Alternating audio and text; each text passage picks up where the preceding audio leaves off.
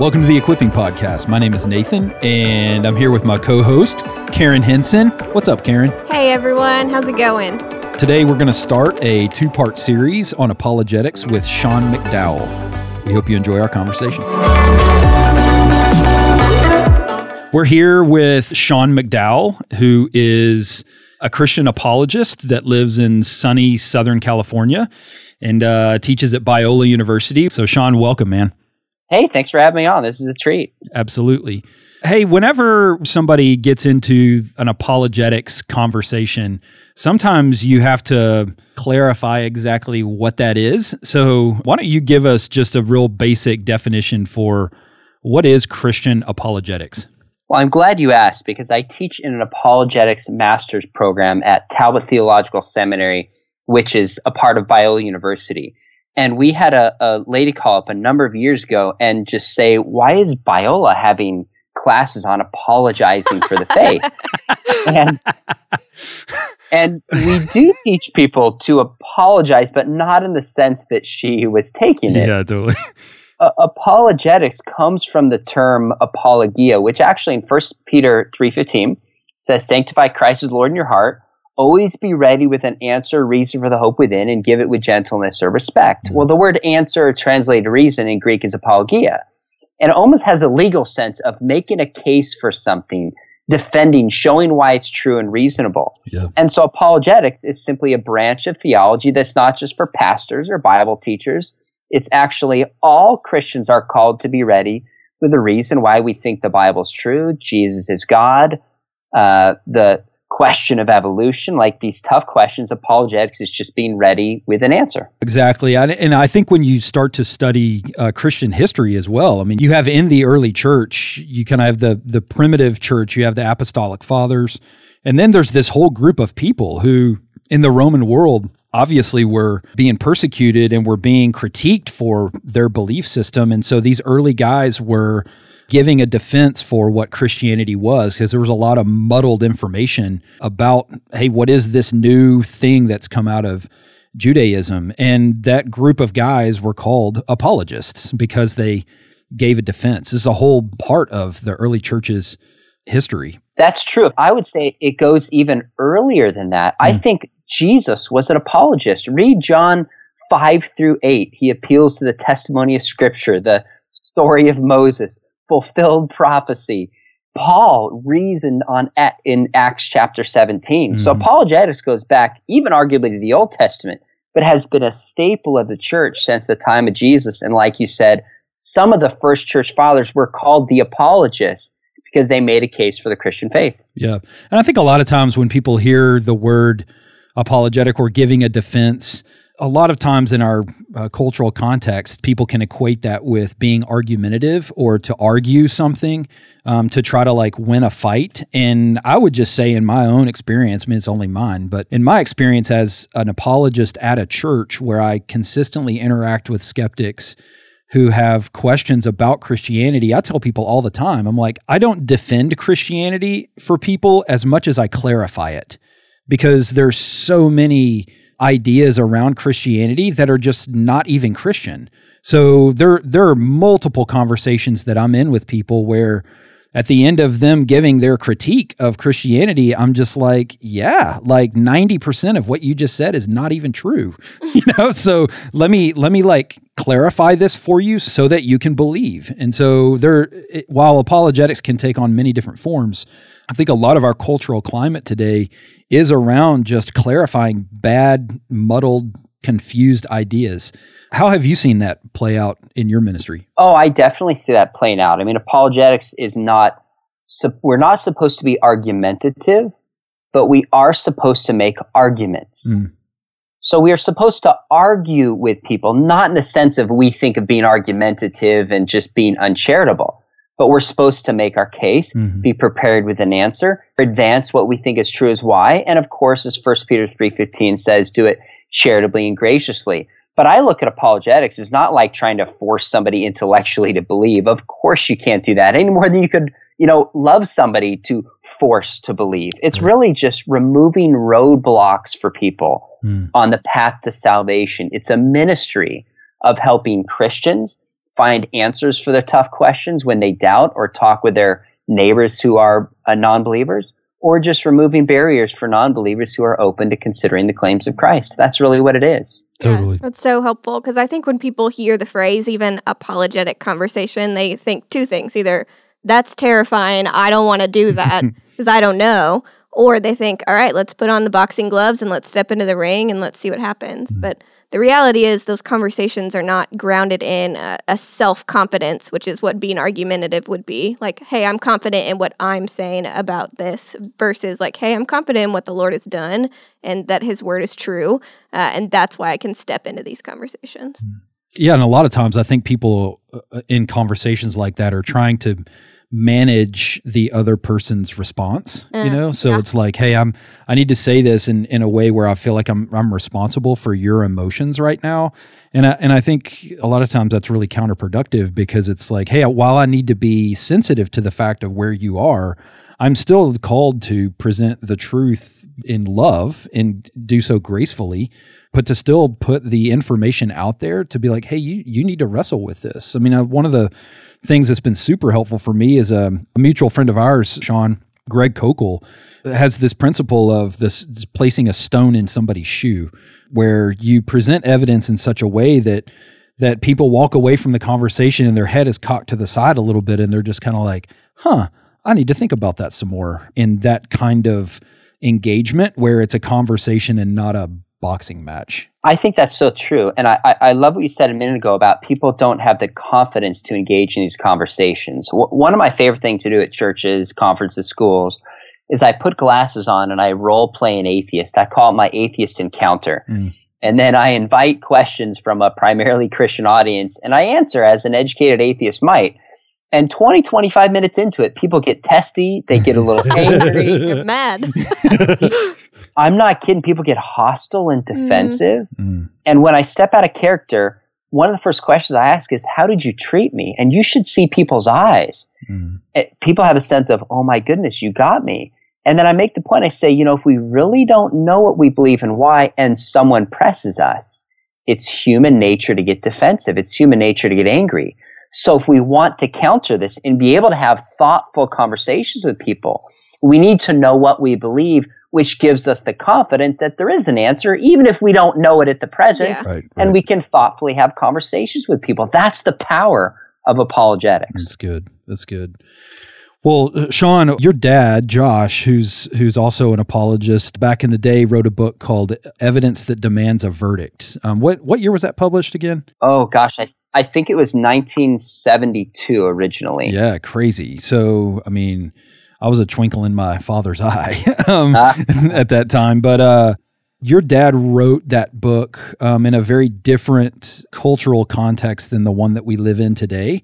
And I remember growing up as a boy. I mean, my dad had a bookshelf in his bedroom, and I remember seeing that book on his bookshelf and picking it up and and flipping through it and being like, "Wow, this is amazing!" Like I like I I didn't even know that this stuff existed.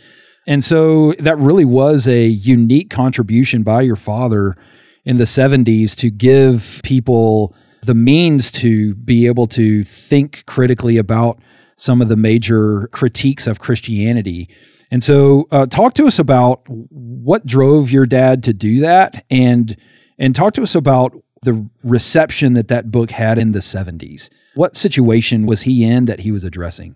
Well, this is a great question. My dad was really on a personal quest for truth that motivated this book. He grew up with an alcoholic father. His sister committed suicide. My dad was sexually abused seven years by someone who lived on their farm. Mm. Just as a child, about six to 13 years old, really painful childhood growing up. And he was kind of in college, making a lot of money, doing well in sports, being in ASB, kind of presidential student leadership, but just kind of had a sense of loneliness about him and met a group of people that were different the way they lived their lives. And he befriended him and asked him. And this girl said, Jesus changed my life. And my dad thought that was a joke. Mm. And they challenged him and this is in the 50s, to go disprove three things the reliability of scriptures, resurrection, and the deity of Christ. So my father, even though he was in his 20s, had a really successful painting business and had enough money as a college student pre law to go travel overseas to the Middle East, to Europe, to go to libraries, go to museums, talk to professors, gathering the evidence to disprove Christianity. Well, about six months in, he came to the conclusion that if he was honest with himself, that this was actually true. Hmm. And it took him a while before he ended up believing because he had a lot of emotional issues to work through as yeah, well from his past.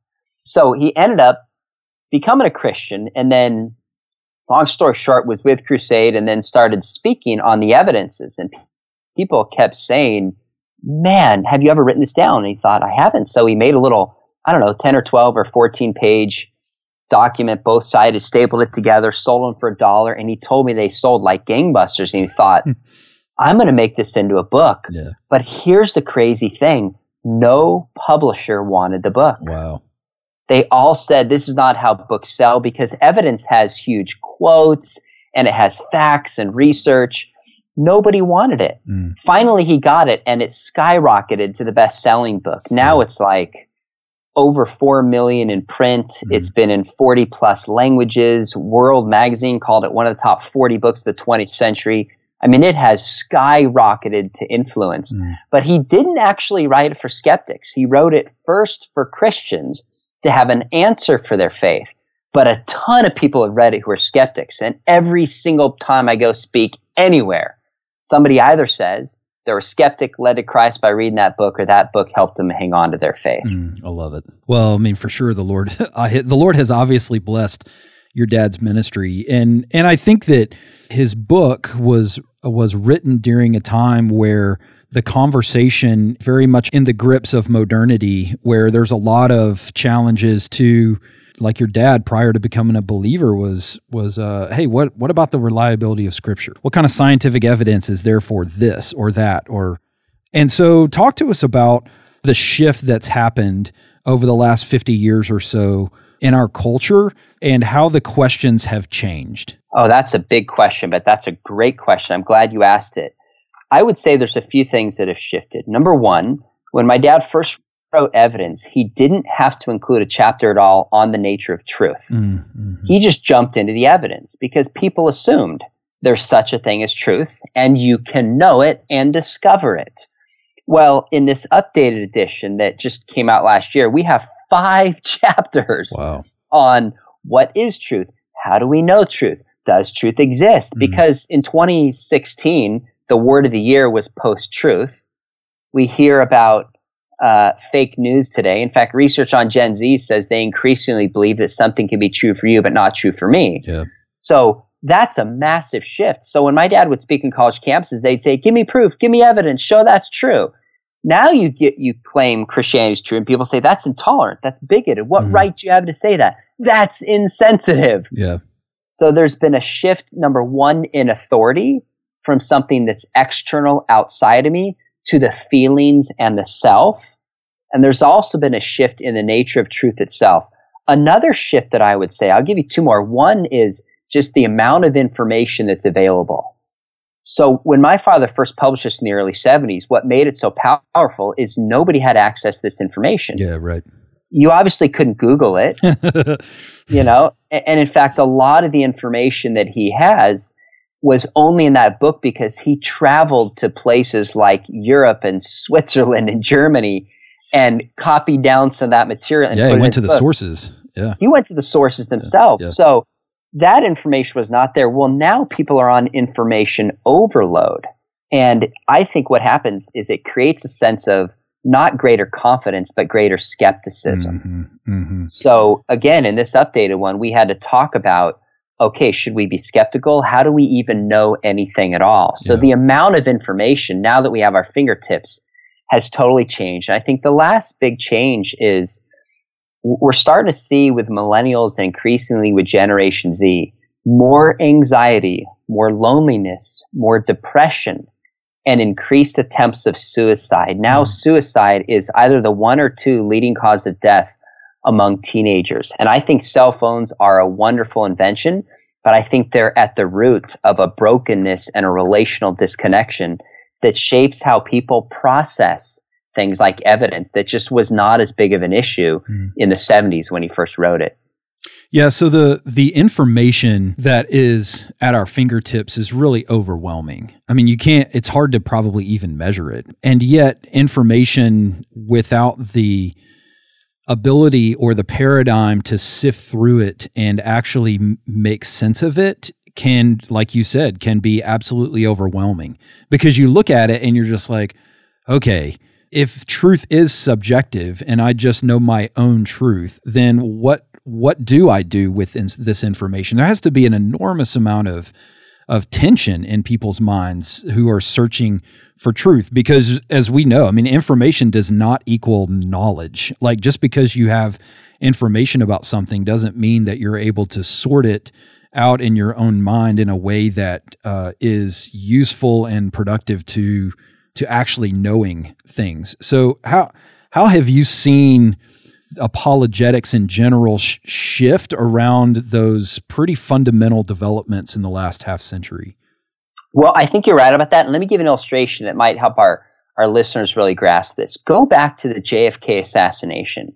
There was, what, one or two videos, a couple pictures that people had, and there were a number of conspiracies that rose around it. And people kind of thought, if we just had more information, we could have greater confidence in the truth. Mm, mm-hmm. Well, fast forward to, yeah.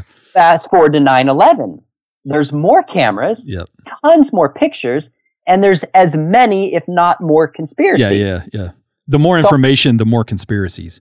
That's exactly. Yeah, yeah, I, I, think that's right. And I remember the first time I was I was speaking to a group in Berkeley, the skeptical group. This is a few years now, but it's when the shift hit me. I was sitting there talking, and they were googling every single thing that I said while I was real. talking. That's funny.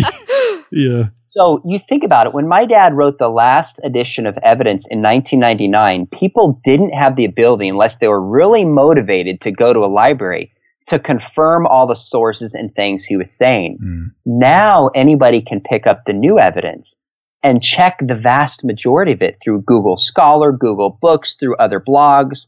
So the shift that needs to take place in apologetics, sometimes it does, not others, is being even more careful than we've ever been to make sure that everything we say, what we document, is accurate. Mm-hmm. Because now people can overturn and you get one or two things wrong and people will say it calls your whole claim into to jeopardy. Yeah. They yeah. do. And I think and I think that's why this is really one of the values of evidence now is because people really want to know mm. who can I trust? Yep.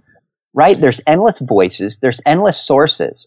And my dad building this brand evidence, for lack of a better term, his character staying faithful so long. People say, you know what? I know the information's out there, but here's someone who cares about truth. Mm. So apologists more than ever, and pastors especially, mm. whatever we preach, whatever we say, we got to do our homework or we're going to lose credibility. That's good, man. I know. I know. One of the uh, so you wrote your dissertation on on a claim or a truth claim that I think weren't weren't you challenged by someone, and that's the thing that sent you uh, down the road of your PhD studies.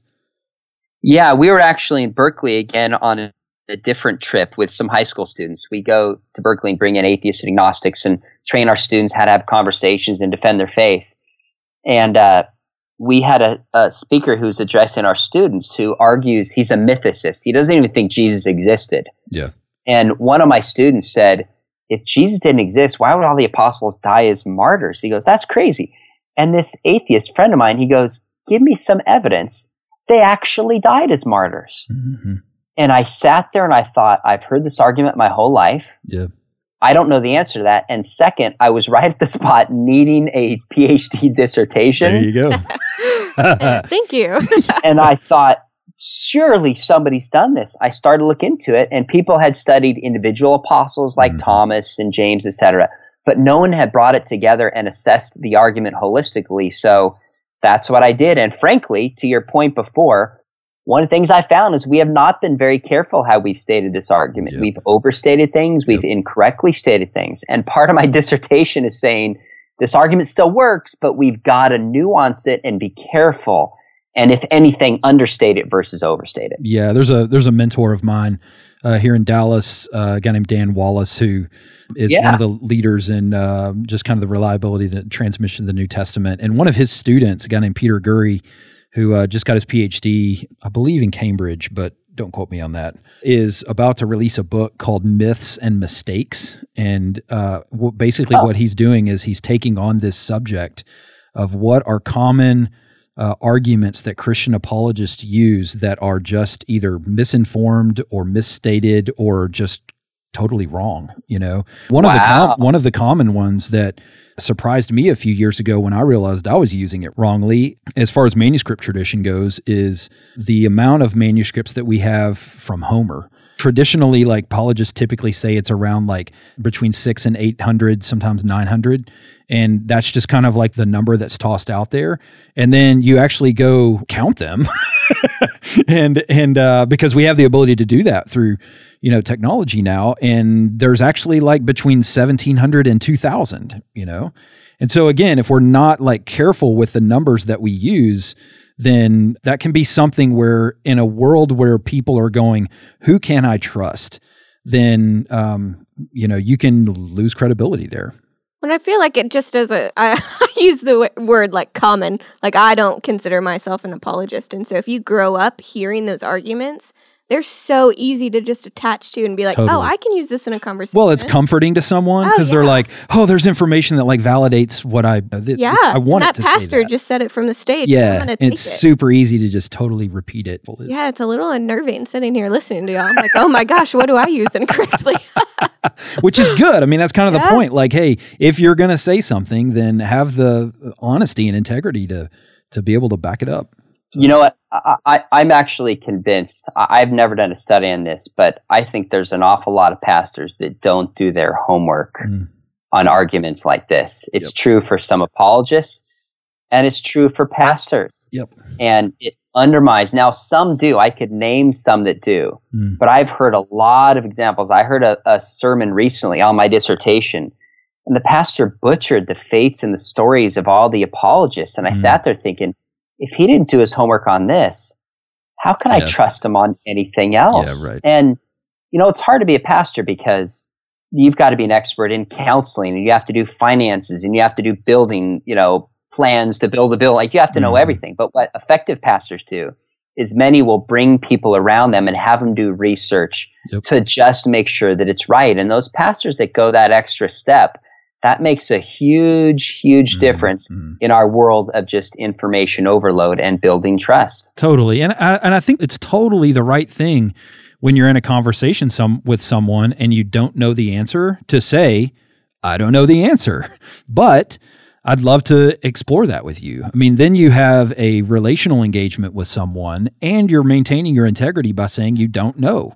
And frankly, too, the times that I've said that, um, actually, I said it yesterday with someone, and I just said, you know what, I don't know that, but let me explore it, and and I'll get back to you, and we can talk about it. You know, it's a way that I continue to learn. I think they respected me for telling them the truth. And I think it's going to be a great conversation that we have in the future. Well, as we live in a world that craves authenticity, like just even being able to say, like, I don't know is going to be appreciated more than trying to make up some kind of answer. Uh, so, Sean, what have you seen in light of the shift over the last 50 years? What have you seen in regard to the questions that were asked 50 years ago versus the ones that are commonly asked now? Like, how did, I mean, I know you said you had to include a whole section in your update on uh, evidence which is just came out last year, right? That's right. Yeah. yeah. You guys should definitely check that out. You can get pick it up on Amazon or wherever books are sold. But to uh, check out the completely updated and expanded classic evidence that demands a verdict, it really is. I I use it as a starting point, as a reference tool for something to just be like, okay, these guys are summarizing this. All right, now I can dig in over here. And it's a really useful reference tool. But Sean, what did you guys have to update besides the truth section in evidence now that the culture has changed? What are people asking now? So here's the big thing we had to do. We had to take certain classical chapters like the Lord liar lunatic argument and just add a few nuances and update it. Mm-hmm. So one thing was just updating. Some of it was removing issues that are just not relevant now that were two, three, four decades ago. So the Old Testament section in the previous edition was almost entirely what's called the JEPD documentary mm. hypothesis yep. about the books, uh, specifically the first five books the of the Bible have different authors yep. and the Torah.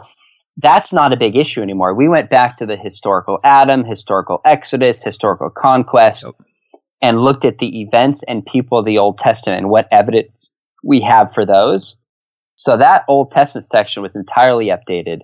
We also updated the manuscripts. You mentioned earlier that people will list like 600 and some for, say, Homer's writing, like the Iliad. Mm-hmm. Well, some of that is just outdated sources. We went through the New Testament chapter and spent incredible amount of time tracking down not only Christian sources for the books of the New Testament, mm-hmm. but secular sources like Plato and Thucydides, trying to have the most accurate account possible in that chapter to get our facts right. So we had to update some of that kind of information.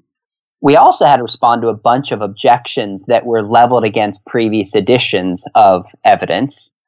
And then there's just some new questions that have come up, which is the heart of your question. So a couple of chapters in particular is I went through kind of a doubting phase in my life, and it's when I first heard of this idea that Christianity was borrowed from these pagan mystery religions. Yeah, yeah, totally. And I thought, I hear this all the time. It's all over the internet. Let's have one just of the most single powerful chapter that just responds to that claim. And we put that together. So I really helped with a friend of mine write that personally. And that's a that, that's just an issue that wasn't on the radar a couple decades ago. Yeah. Another one is increasingly people are arguing that Jesus didn't even exist. This mythicist movement has grown in a way that was totally unpopular. I think that's not because there's good scholarship, but because of the internet popularizes this. yeah, yeah. All and the so all the conspiratists find each other and get together, build they, an army. yeah. Yeah, they have a platform they didn't have in the past. Yeah, so we right. added a chapter distinctly on uh, just arguing and showing that Jesus existed. And then one that I added that was fresh is in the Old Testament section, we added a chapter called Biblically Faithful Approaches to Genesis. Mm. And the idea is not to land on old earth or young earth, but just say there's a range of available options that you can hold. Of course, they're not all true, mm-hmm. but you can hold these at the intersection between science and faith and how to interpret Genesis and be historically and theologically faithful to the scriptures. That's so good. that's an Old Testament chapter I'm really pleased with. So if anybody says, gosh, what are different approaches people have to Genesis? What are the strengths and weaknesses? That chapter alone, I think you'll find really valuable. Oh, that's awesome, man. Well, like we said, you can definitely pick up that book, pick it up from Amazon. It really is. I mean, for anybody that is serious about taking responsibility for what they've been called to do, to first of all, to set apart Christ in your heart, uh, but then to be able to give a defense for the hope that we have and to do so with gentleness and respect. This updated and expanded book, Evidence That Demands a Verdict, I think is a is an essential addition to your library. We hope you enjoyed part one with Sean. We will be back next week with part two. If you enjoyed it, subscribe, tell your friends, email us any questions that you may have at equippingpodcast at watermark.org. Hope you all have a great week. Bye. Peace.